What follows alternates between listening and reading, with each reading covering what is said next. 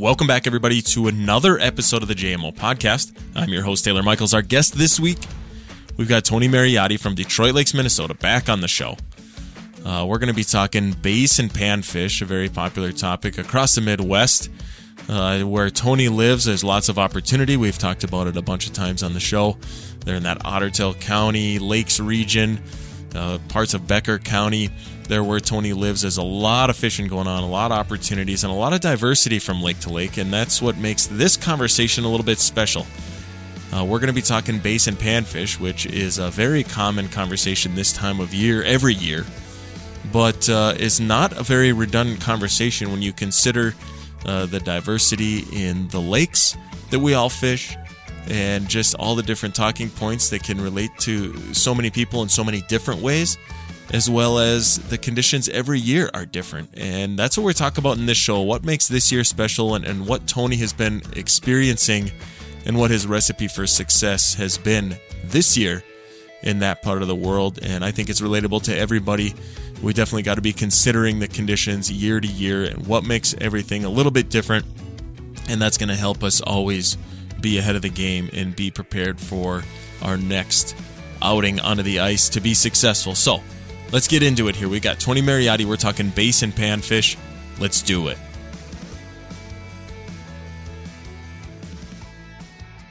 All right, Tony Mariotti glad to have you back on. It's always clutch when I get in touch with you. You're always ready to do one of these. I love it um, because you just, again, you just come from that really awesome part of the world where there's just a ton of ice fishing opportunities.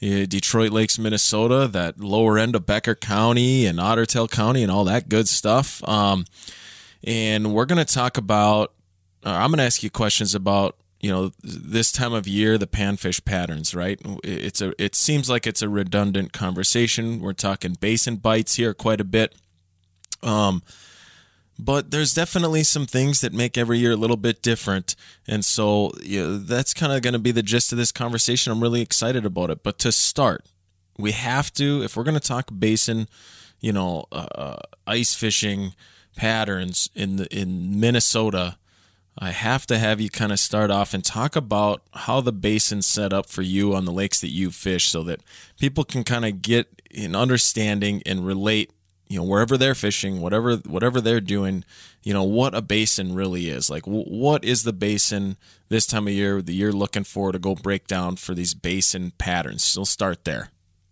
you know, I'm super excited to talk about this because, you know, you said this is a little bit redundant, but it really isn't. This year has been actually very unique and, and quite a bit different than a lot of years. And what I found was, you know, I typically focus early on in the year, uh, I spend a lot of time fishing those weed fish, I call them, or the weed bites.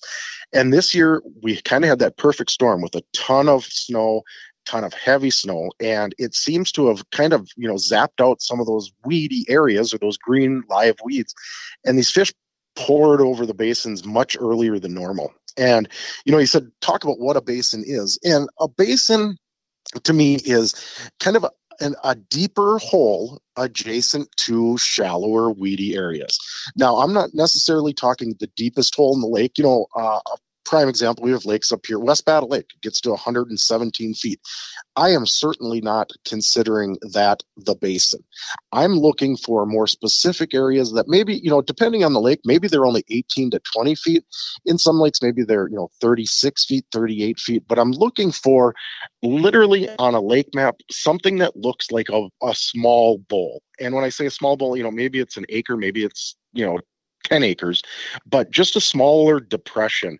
And even in that depression, if you can find, you know, the spot on the spot where maybe there's a little bit deeper depression where, you know, we get down to 34 feet, but right here it gets down to 36 and it's the size of, you know, maybe two school buses. Well, it seems like those fish relate to those basins like that and they relate specifically to different areas and different depths and so if you can find those areas adjacent that just basically look like a bowl adjacent to the weeds adjacent to shallow water that's what we are referring to when we're saying we're out looking for the basins in these lakes and is it just a deal where I mean, every lake's a little different, right? But like that basin, it just seems like over time, that's where it all that silt kind of silts in and that there's it's nutrient rich bottom content right? And there's there's there's invertebrates and stuff. Is that kind of the deal? Like how would you describe that why the basin is uh, where they go you know, it has to have something to do with the bottom composition. You know, typically a basin's got a softer, muddier bottom. It's uh, great for invertebrates, you know, the bloodworms. Um, you've got a ton of, of small bait that shows up. That small bait is going to bring in the small bait fish. And you have to look at, you know, a lot of times these these predator fish we don't consider crappies and even bluegills at times predator fish but they're eating their own. And so these crappies and sunfish are moving over these basins and they're eating the not only the bait but also some of the small bait fish that are are feeding on whatever's coming up from the bottom. Yeah man.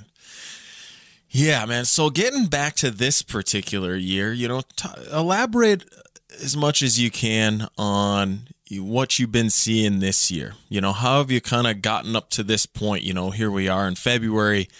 Uh, you know, basin basin panfish, a big topic of conversation. You know, this time of year, but so much of the information, you know, that we go off of uh, is kind of what happens leading up to now, right? I mean, it's like the conditions leading up to now kind of get us to now. So go back and you know look back at at at uh, the ice season so far for you and kind of get us up to speed, man. You know, you kind of started before, but uh, we'll try to elaborate on it.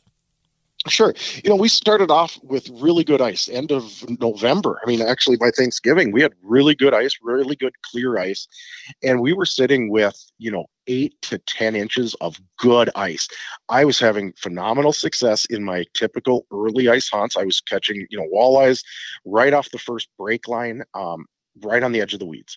I was getting my panfish up in the stands of cabbage weeds, and I was really I wasn't fishing deeper than probably 17 feet of water um, for anything. And then we got absolutely hammered by a ton of heavy wet snow.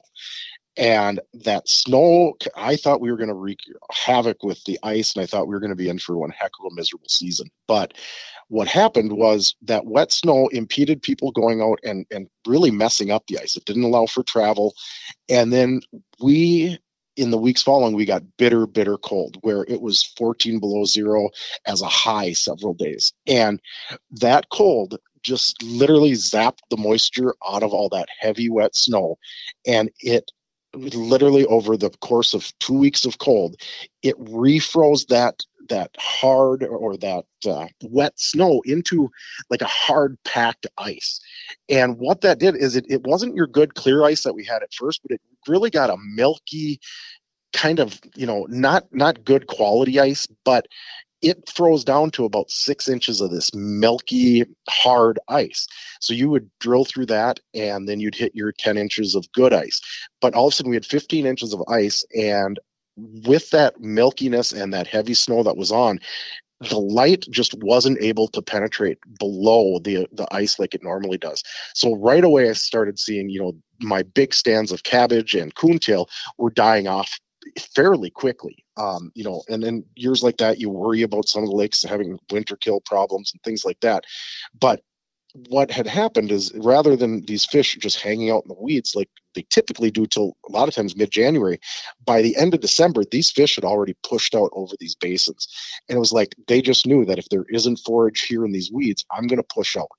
And they went to these these deeper holes. And I find, you know, they're some days you find them on the edge some time i think it's more time of day but more, sometimes a day they're out roaming. Um, after dark they really seem to come alive in those basins and just constantly roam. And so that's really been the progression that we followed. And typically on years we we follow that progression you know year in and year out but this year it just seemed to happen much earlier and it's been more consistent um, you know, Martin Luther King Day, I had the day off from work and I made it a goal. I was going to go just try some different lakes. And I fished on four lakes that I hadn't fished yet this year and ended up using the exact same patterns. I fished just the basins. Um, we did very well on, or I did very well on three lakes, struck out on one, but I think that was even a time of day thing. And uh, it was good enough that that's where we uh, went to one of those lakes here when we filmed here last week or two weeks ago with Jason and yourself. And, you know, those are the things that I'm finding. If you can, you know, just get on a pattern, they're holding true on many different lakes. Targeting these basin fish throughout the winter, you know this this kind of answers some of those questions as to why some years are better than others or some years are tougher than others for every individual angler it's like you know no no two years are exactly the same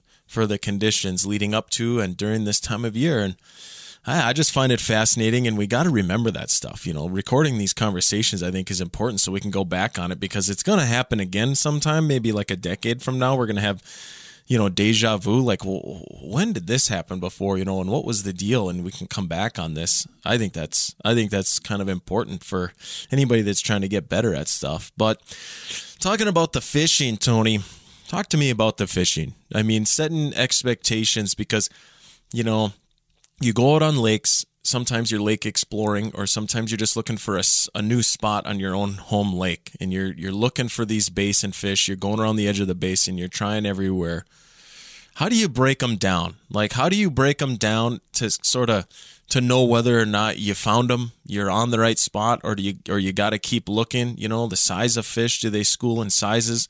Do they school in species? Like, what's the whole method of the madness when you're breaking it down? You know, for me, I I do drill a lot of holes. Um, when I get out, for example, the lake that you uh, we were just out on, I got out that on Martin Luther King Day and I looked on the lake map. It was a lake that I hadn't fished in about six years. And I just went out to where I had caught fish in the past and I immediately drilled about 20 holes.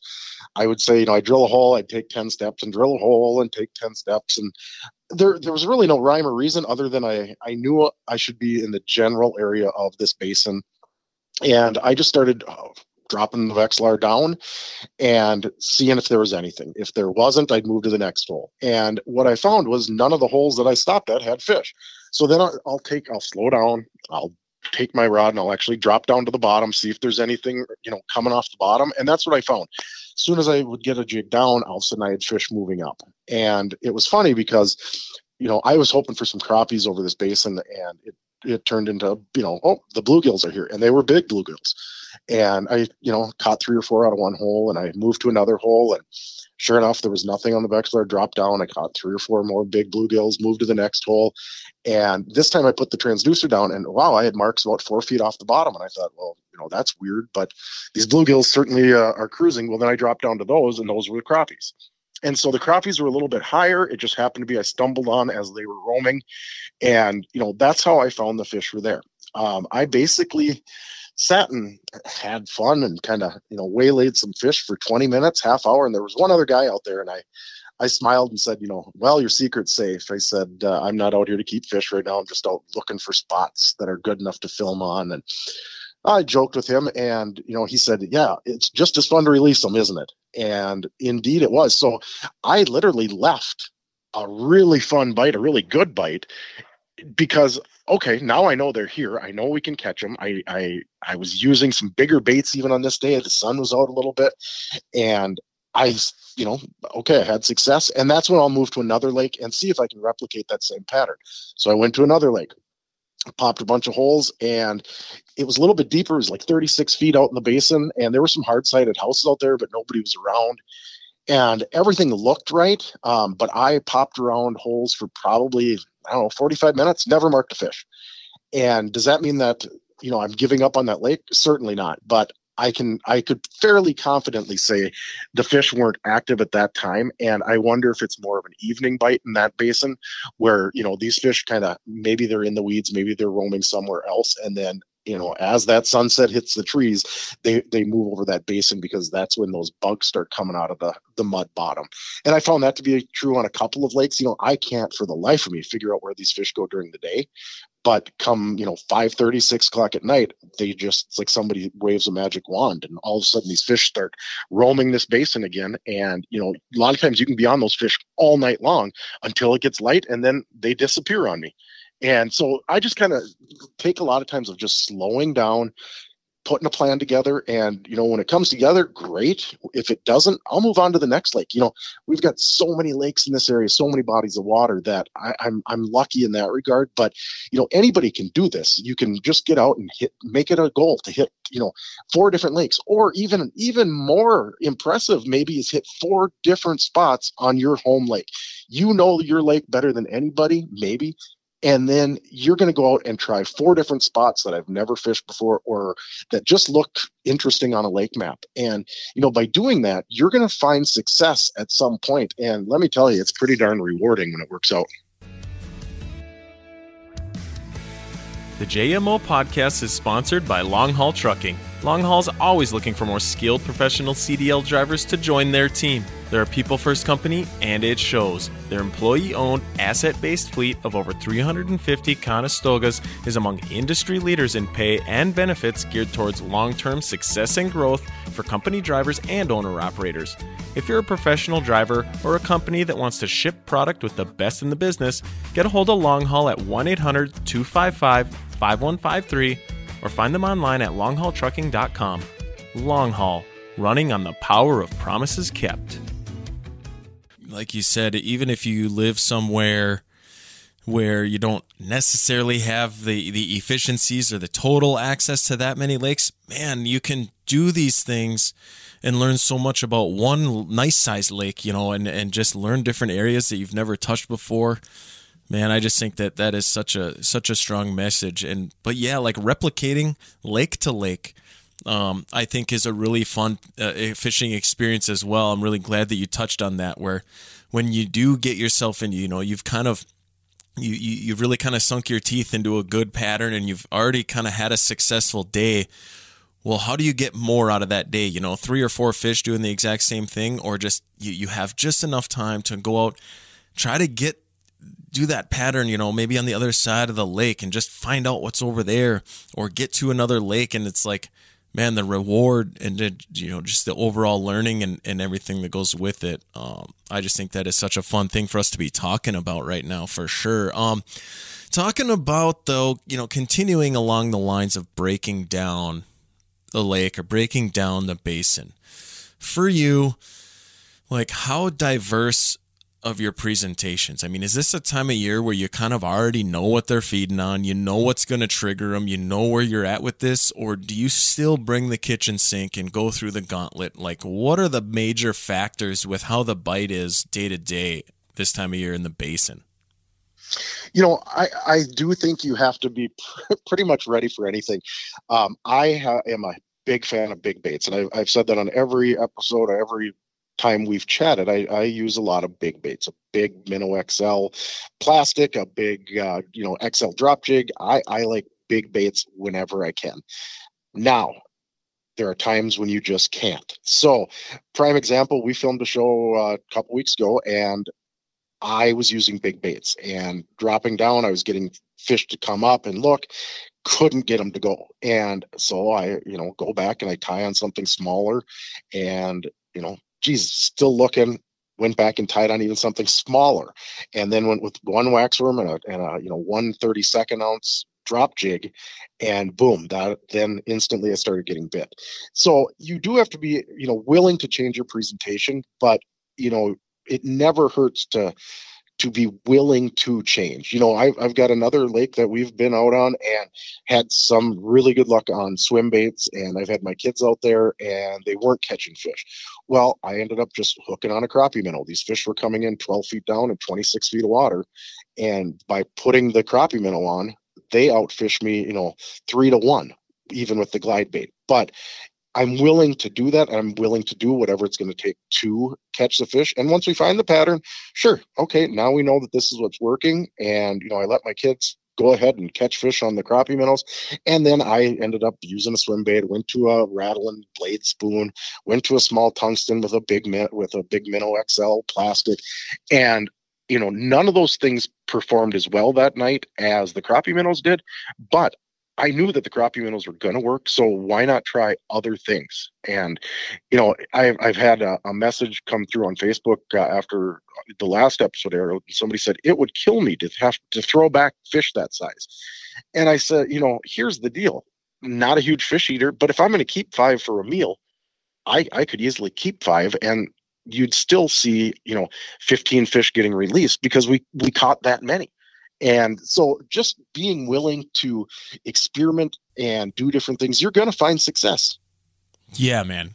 You know, one thing that I've heard when we get into these basin bites, I've heard this on other people's content, watching videos, listening to interviews, or whatever it is.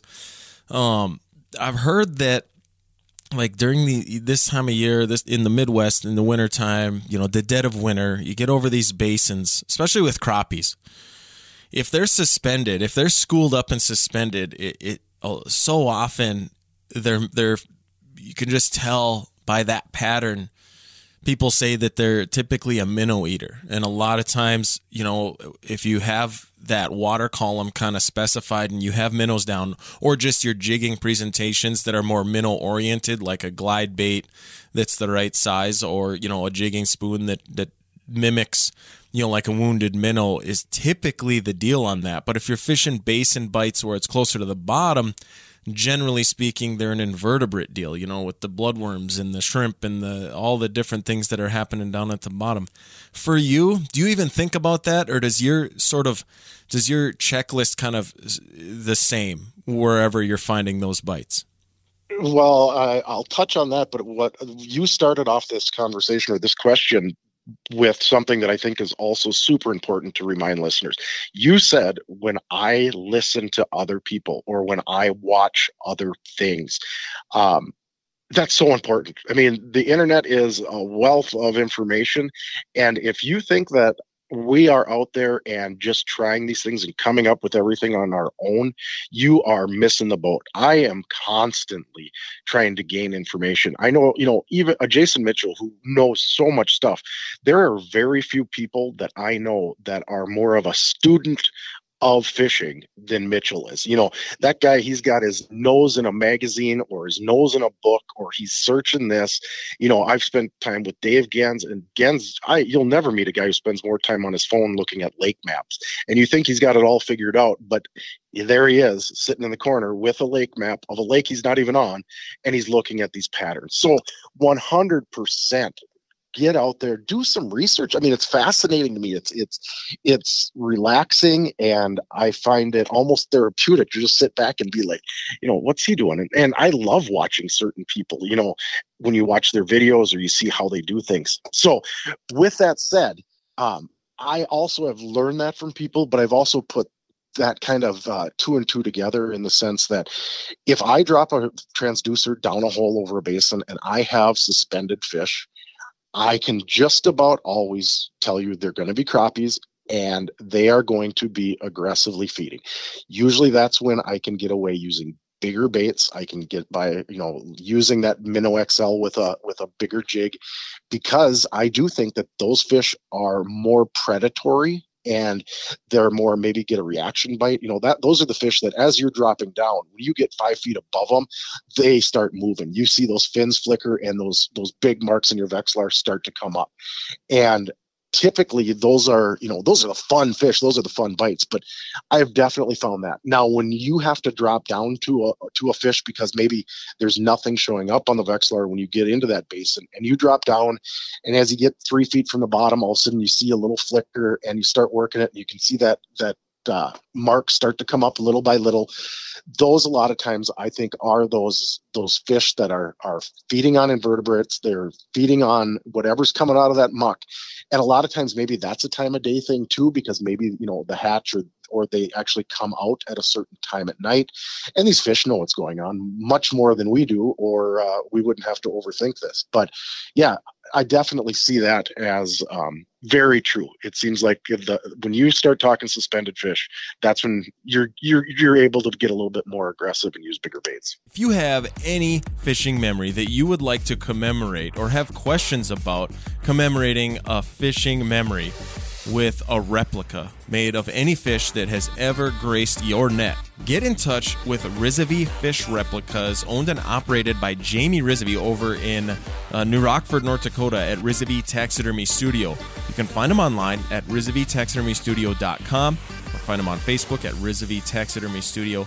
You can see the pictures. Here at the JMO headquarters in Devil's Lake, we have some phenomenal replicas made by Jamie and his crew hanging on our walls, which we absolutely love. They look absolutely perfect just like the fish that were reeled in that day. And every chance we get to go in and admire them and tell those stories and share those stories with each other, we absolutely do. Again, if you want, or if you have any questions about getting a fish replica made, to commemorate any great trophy memory you have of fishing, get in touch with Jamie Risby at Risby Fish Replicas. You won't be disappointed.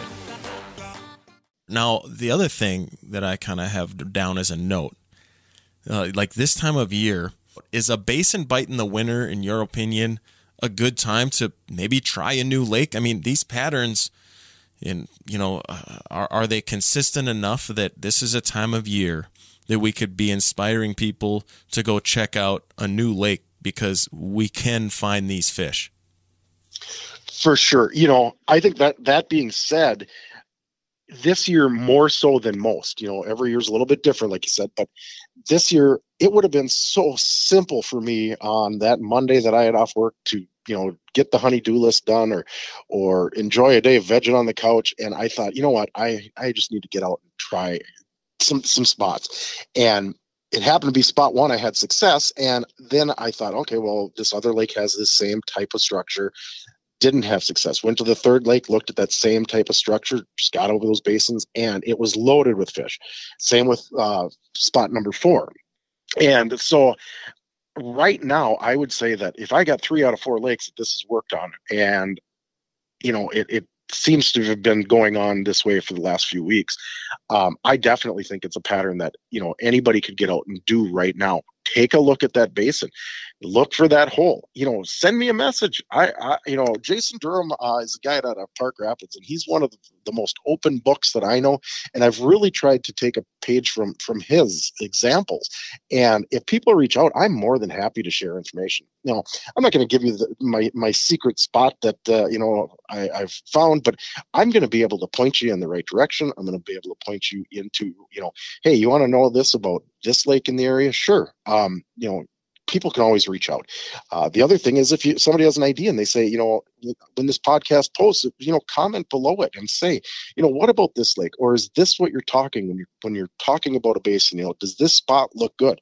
And you know, it it might be something that I say, yep, or you know, Jason might chime in or whoever and say, yeah. you know, look at this over here though, or you know, a lot of times these basins are going to already have some hard-sided fish houses on them and typically you know I think of January is usually the toughest month to fish, and then February it kind of gets a little bit easier. But this year we just never really had that hard lull because these fish just kind of seem to be forced out of their their hiding spots and out over these basins, and they've been there. And in all honesty, you know, Taylor, these fish usually start stacking in there much, much thicker as we get into March. And once those hard sided fish houses are off and there's not the pressure on some of these lakes and these basins just load up. And it, it's crazy because I feel like they're loaded up right now. It's only going to get better in the upcoming month, month and a half. One other thing that I just want to touch upon too is the fact that you know, when I'm usually thinking of basins, especially come, you know, late ice. After after those fish are pretty much pushed out of the weeds and i'm out there you know exploring a basin and i'm i'm talking about uh, you know lakes where uh, maybe it's a 30 foot basin. I like to set up you know right out in the middle and and look for those fish. But what i'm finding right now is a lot of times you know maybe i'm not finding fish right now in the in the deep part of the basin during the day but as i slide up towards the edges you know maybe where it's where it's right on the break where it's going down to 30 feet an hour and 24 and you know sliding down right over here it's 27 i'm finding those fish right on the edges. And so if you're not finding fish especially you know maybe at a time of day when you when you want them to be there try just moving towards the edge of those basins. And a lot of times i think that's where you know these fish are just chilling. They're, they're hanging on the edges and they're just waiting to slide out and eat. And so definitely hopping around a little bit definitely you know gives you a little bit of an advantage.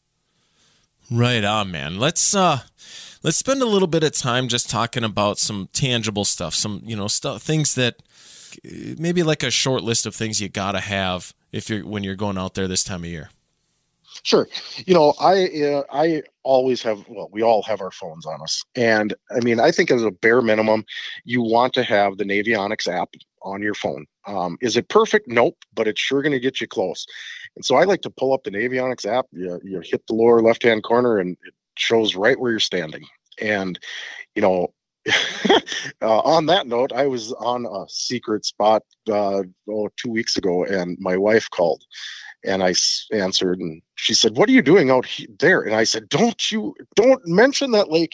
Don't let anybody hear you." Yeah. And so this technology, you know, people know where we are all the time. But oh, yeah. yeah. the Navionics app it shows right where you are. As you walk, I can walk right into what appears to be the basin or what looks like that deeper hole, and I'll drill a hole. And it might tell me I'm in, you know, my Navionics app might say I'm in 26 feet, and I might drill a hole, and it might be 24, it might be 29. But at least I know I'm get, I'm close. I'm in this area, and then I punch a few holes and make sure that you know I, I see some depth change, or that I know I'm indeed in the in the center of this basin. And so um, Navionics app is huge. I think uh, having, you know, I, I use a six inch K drill. It's lightweight, it's easy. I can pop holes quickly, and I'm yet to have a fish that is too big to get up it. And so having a drill and then, you know, a flasher of sorts. Uh, I, I use my Vexilar because it allows me to see what's below me. Now, forward facing sonar and a lot of these things that are coming out from, you know, all the different companies are coming out with them 100% do they help? They sure are a tool but do i think they're you need them for most applications and just going out and finding fish? Absolutely not. You know they're a way to hunt down the fish and maybe it's a little bit quicker because um, you can search a little bit faster than you can by by down viewing but i certainly don't think that you know if you don't have it you're not going to go out and catch fish. I'm not using it um, most of the time I, I don't have it with me and uh, so i don't think that that's necessary I'm also thinking that as I've gotten older, uh, high vis line is probably the most important thing for me because I can tie retie my jigs quicker and I can see it on the ice. So I'm using a high vis line in usually three pound test, and I'll when I go out, I typically have three rods set up at all times. I've got, you know, bright green line and, or bright orange line, and I will have one with a large tungsten XL jig with a Maki plastic. I'll have one, usually with some sort of a spoon that I'm going to tip with either a minnow head after dark or wax worms during the day, and then one with a small tungsten jig. And that small tungsten jig, even though it's not my preferred method, this season I've had to go to that more often than I've been able to get away with big baits. And I think that's just because we've had such up and down weather. Um, you know, these fish kind of they get a little little off when temperatures are changing and pressures changing, and and we've had you know days where today it's you know 28 degrees out there and calm, and yesterday it was windy and 14. You know, it's just it, it just puts a little bit different pressure on them. I think you got to downsize, you got to kind of entice them a little bit more, and that could be the reason, or it could be because um, it's just I'm not used to finding fish in the numbers that I am over these basins this time of year already. And so for whatever reason, maybe what they're feeding on is, you know, smaller and I'm matching the hatch more with a more realistic presentation. Yeah, yeah, yeah. One thing, you know, for me, when I'm out fishing with you guys, right? Uh, uh, not actively fishing, but we're filming and I'm watching watching you go through your progression. Um, you know, I, I didn't really have a full understanding you know, prior to being in the industry of uh, like, you know, like spring bobbers, for example, like bite detection. You know, either in my, you know, for me, it was like either they bite or they don't. You know, but it's unbelievable how um, if you focus your setup, up, you know, or you kind of gear your setup towards being able to to uh, detect even some light biters which a lot of times it, it can be the bigger fish. Um, I want you to talk about that a little bit because you you know mentioning that high vis line is what really got me. It was like, man, tying your knots is one efficiency, but also seeing the subtleties of the bite. Right. You know, and especially if if you're using you know a bait that's going to give you a lot of line twist and you know like this like the glide baits or even a, a uh, jigging spoon, you know, a lot of times you get some line twist and you can see your line kind of kink up and sit there. Well, what that high vis line allows you to do is kind of watch your line. And if that little crinkle in the line straightens out, a lot of times that's a bite. You know, they used to call that tight lining, and there were some guys that you know were very good at it. They could watch their line for for just minute changes, and you know, on a on a little bit easier to see or a, a, less finesse type is using those spring bobber or you know I, i've said for years that uh, dead meat stick it's got that you know that sanded down fiberglass tip and i just love it because it allows me with a small jig it allows me to see the slightest little you know where they suck it in and it just ticks. And more importantly some of those fish we had uh, last time we were out, they were up biting. And when they were up biting, they weren't just barely up biting, but they were aggressively coming up and pulling that bait, you know, a lot of times 10 to 12 inches as they shot up and ate it. Well, not only could I see when all of a sudden my rod went slack, but that tip goes up and you know that I need to have some extra tall hook sets. And it was funny because I know that in the video we had a couple that looked ridiculous as I, you know, made a, a two foot set the hook, but that was the only way to catch up to these fish that were hitting so hard upwards. And so for sure, having some sort of a bite indicator, whether that's a, a, a you know, very sensitive rod or uh, uh, added on spring bobber or these new spring bobber rods um, you know, the noodle type rod too. Uh, they, they just show the bite detection so much better. And technology is advanced where, you know, the backbones on these things, they might have a soft little tip, but they're going to have enough oomph behind them that if you get an incidental bass or walleye or pike, you know, it's got the heft to to hold up to them. And a lot of times those are some of the, your your most memorable fish because uh, just a giant untargeted species on this little panfish rod. And you know it's it's all about the tug and it sure is a good time. Oh yeah. Yeah man. No i can i can relate to that so much as an angler and and and and, and just learn from it where yeah like watching some people's hook sets um has been huge for me you know, and it, I just feel like, man, or, you know, early on, it's like a lot of you, a lot of you anglers, uh, when the cameras are rolling, you're real dramatic with your hook sets. But now I realize as a videographer, man, your batting average is way higher landing fish when you get a good hook set in them, and when you understand your equipment and and the bite itself, you know, those up bites, um, bite detection and a good hook set is like 95% of whether or not that fish will end up coming up your hole or not. So it's, uh, yeah, big, big learning deal there. I'm glad we we were able to talk about that a little bit. Now, we're doing really good on time. We don't have a ton of time left. What would be some other little tidbits you could leave us with? Anything that comes to mind? Any fun stories about this year that have just been kind of rewarding um, as you've been exploring some of these basin bites? You know, it's it's just been. I think that if I could, if my story would be Martin Luther King Jr. Day simply i remember getting the kids out the door and, and wife to work and i sat down on the couch and i thought oh, i flipped on something on tv and i said nope i've got to go.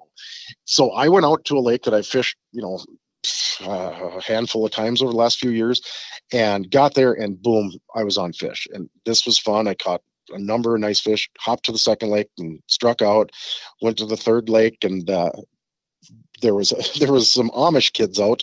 Talked to them, and they had a they had a spear house set up. And they were having a blast catching northern or spearing northerns. They said they hadn't seen any big sunfish, but I popped some holes and only caught little guys. And then I ended up on Lake uh, Four, and boom, the fish were just stacked in there.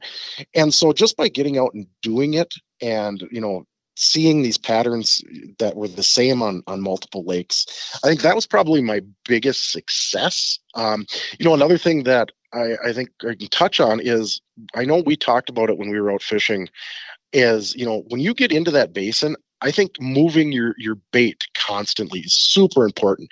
You know a lot of times we think of the old dead stick presentation where you set your bait down there and just you know wait for something to swing by but there is nobody I know who who jiggles their rod more than Mitchell himself.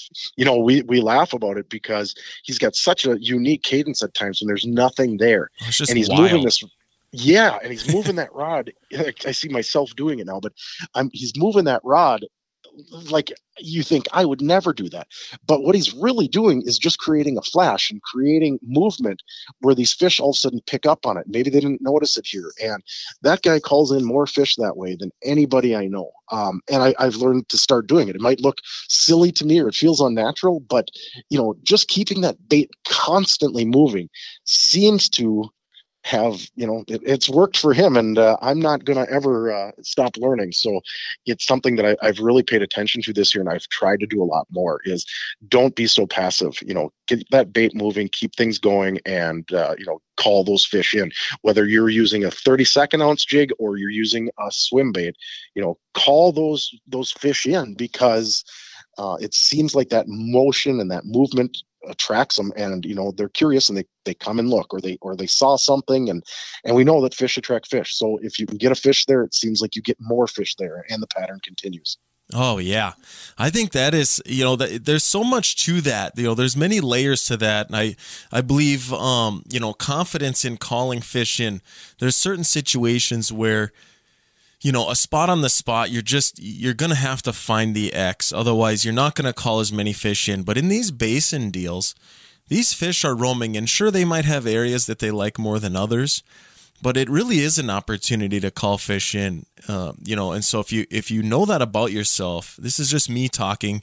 I know about myself that um, you know it's hard for me to have confidence calling fish in. If i feel like i'm not on the spot i feel like i should continue moving or continue looking but in a basin it's not necessarily a small x that you got to find and you can call fish in and and it can really mean um, it can mean some really important bites for your success that day. So I appreciate you kind of depicting that, and I'm just kind of throwing my two cents in, in there on that. Um, you know, just from my perspective. But we've got her, Tony. Anything else that you want to add or promote? We've got it. I appreciate your time. If I don't say it again.